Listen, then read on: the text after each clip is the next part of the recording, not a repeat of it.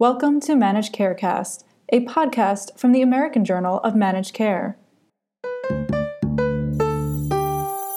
Medicaid expansion wins at the ballot box, new melanoma guidelines discuss genetic testing, and high blood pressure in young adults predicts future cardiovascular events. Welcome to This Week in Managed Care. I'm Samantha DiGrande.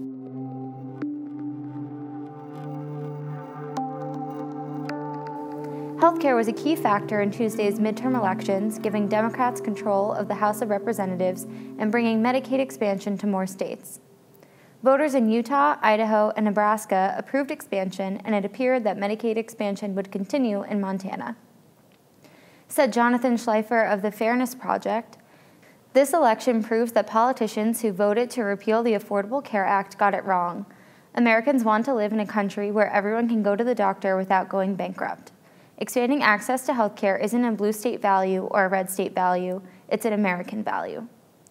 New guidelines from the American Academy of Dermatology will help physicians treating patients with melanoma, the deadliest form of skin cancer.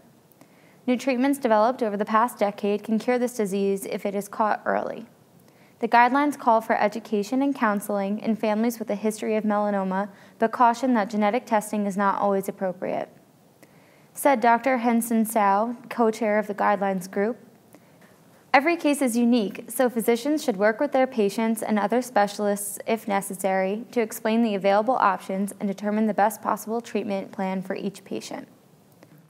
Young adults with high blood pressure are at a higher risk of having heart disease or strokes later in life, according to a new study.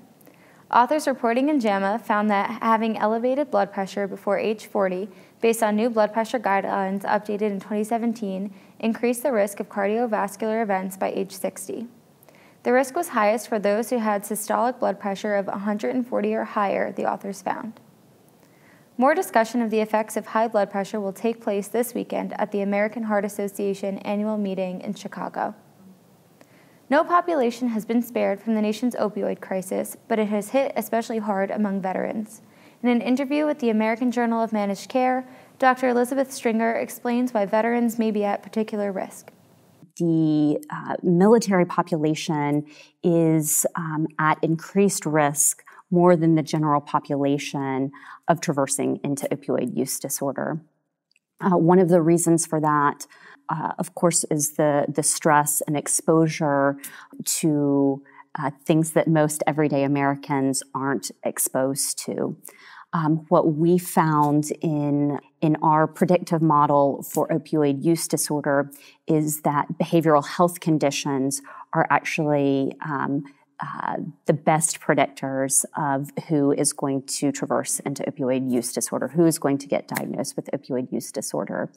And uh, the military population has a high percentage of their population uh, that have stress disorders, post traumatic stress disorder, um, anxiety, and um, oftentimes depression. For more on how Axial Healthcare predicts who will develop an opioid use disorder, visit ajmc.com. This is your last chance to register for patient centered oncology care, which takes place Friday in Philadelphia. Join us for a full day of discussion on how new payment models are changing cancer care delivery. Dr. Barbara McAneny, the current president of the American Medical Association, is our keynote speaker, and Dr. Joseph Alvarnas of City of Hope who is the editor in chief of Evidence Based Oncology, will lead the meeting. For all of us at the Managed Markets News Network, I'm Samantha DiGrande. Thanks for joining us.